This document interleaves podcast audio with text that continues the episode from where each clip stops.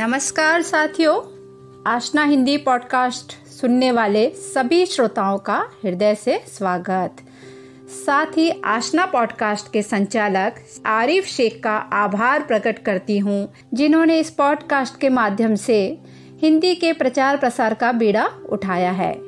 हिंदी को हर दिन एक नया रूप, एक नई पहचान देने वाले साहित्यकार, लेखक मुंशी प्रेमचंद जिनकी आज जन्म तिथि है, उनके साहित्यिक परिचय के बारे में आज हम बात करेंगे।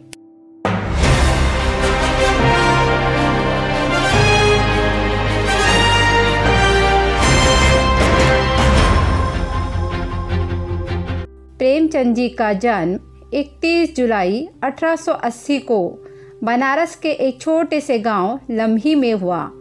प्रेमचंद जी एक छोटे और सामान्य परिवार से थे। प्रेमचंद जी का पूरा नाम धनपत राय था।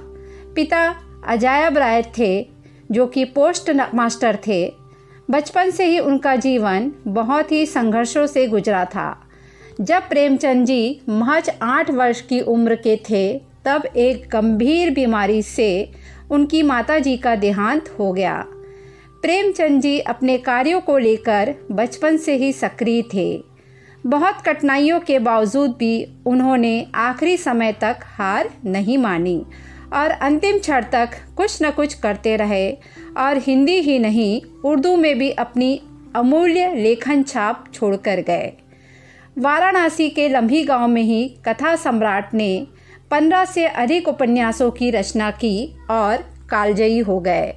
1909 में कानपुर के जमाना प्रेस में प्रकाशित उनकी पहली कहानी संग्रह सोजे वतन की सभी प्रतियाँ ब्रिटिश सरकार ने जब्त कर ली थी।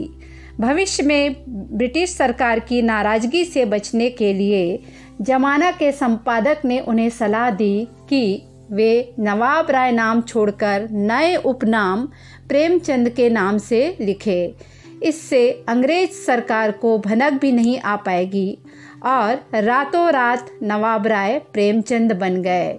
प्रेमचंद ने अपनी अधिकांश रचनाओं में आम व्यक्ति की भावनाओं, हालातों, उनकी समस्याओं और उनकी संवेदनाओं का बड़ा मार्मिक शब्दांकन किया है। प्रेमचंद का उपन्यास गोदान, जिसे महान हिंदी उपन्यासों में से एक माना जाता है जातिगत भेदभाव, गरीबों और महिलाओं के शोषण से संबंधित है। प्रेमचंद एक लोकप्रिय उपन्यासकार, कहानीकार एवं विचारक थे। उन्होंने सेवा सदन, प्रेमाश्रम, रंगभूमि, निर्मला, कर्मभूमि, गबन, गोदान आदि लगभग डेढ़ दर्जन उपन्यास तथा कफन, पूस की रात, पंच परमेश्वर बड़े घर की बेटी, बूढ़ी काकी, दो बैलों की कथा आदि 300 से अधिक कहानियाँ लिखी है। उनमें से अधिकांश हिंदी तथा उर्दू दोनों भाषाओं में प्रकाशित हुई है। उन्होंने अपने दौर की सभी प्रमुख उर्दू और हिंदी पत्रिकाओं जैसे जमाना, सरस्वती आदि पत्रिकाओं में भी लेख लिखा है।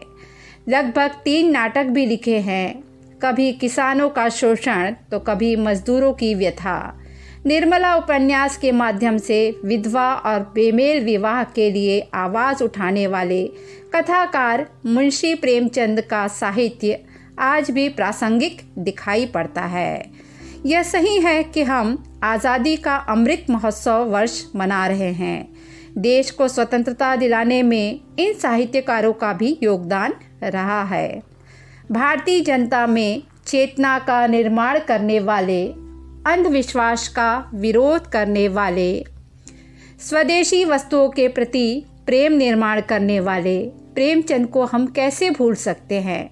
उनके अथक और अनवरत प्रयास, जिन्होंने भारतीय समाज को ऊपर उठाने के लिए कार्य किया है। उनके अथक प्रयास और जीवन संघर्षों को कैसे भूला जा सकता है?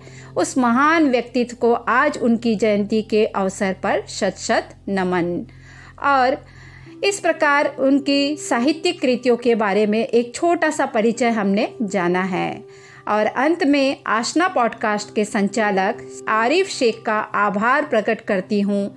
जिन्होंने इस शब्द सुमनों के माध्यम से श्रद्धांजलि देने का कार्य मुझे सौंपा है। एक बार फिर से आरिफ शेख का धन्यवाद। बहुत बहुत धन्यवाद मैडम। आपने आज अपने विचार हमारे साथ साझा किए। आशना हिंदी पॉडकास्ट की ओर से मैं आपका सरोदय आभार व्यक्त करता हूँ। दोस्तों, अकोला, महाराष्ट्र स्थित श्री राधाकृष्णन तोशनीवाल कॉलेज के प्रोफेसर तस्नीम ओरा जी आज हमारे साथ आशना हिंदी पॉडकास्ट पर जुड़ी हमारे साथ अपने विचार साझा किए। आशना हिंदी पॉडकास्ट का ये एपिसोड कैसा लगा, ज़रूर बताइए। अगली बार फिर मिलेंगे हिंदी से जुड़े एक नई शख्सियत के साथ। तब तक के लिए अपना ख्याल रखिए, सुरक्षित रहिए। आशना हिंदी पॉडकास्ट सुनते रहिए। शुक्रिया, धन्यवाद।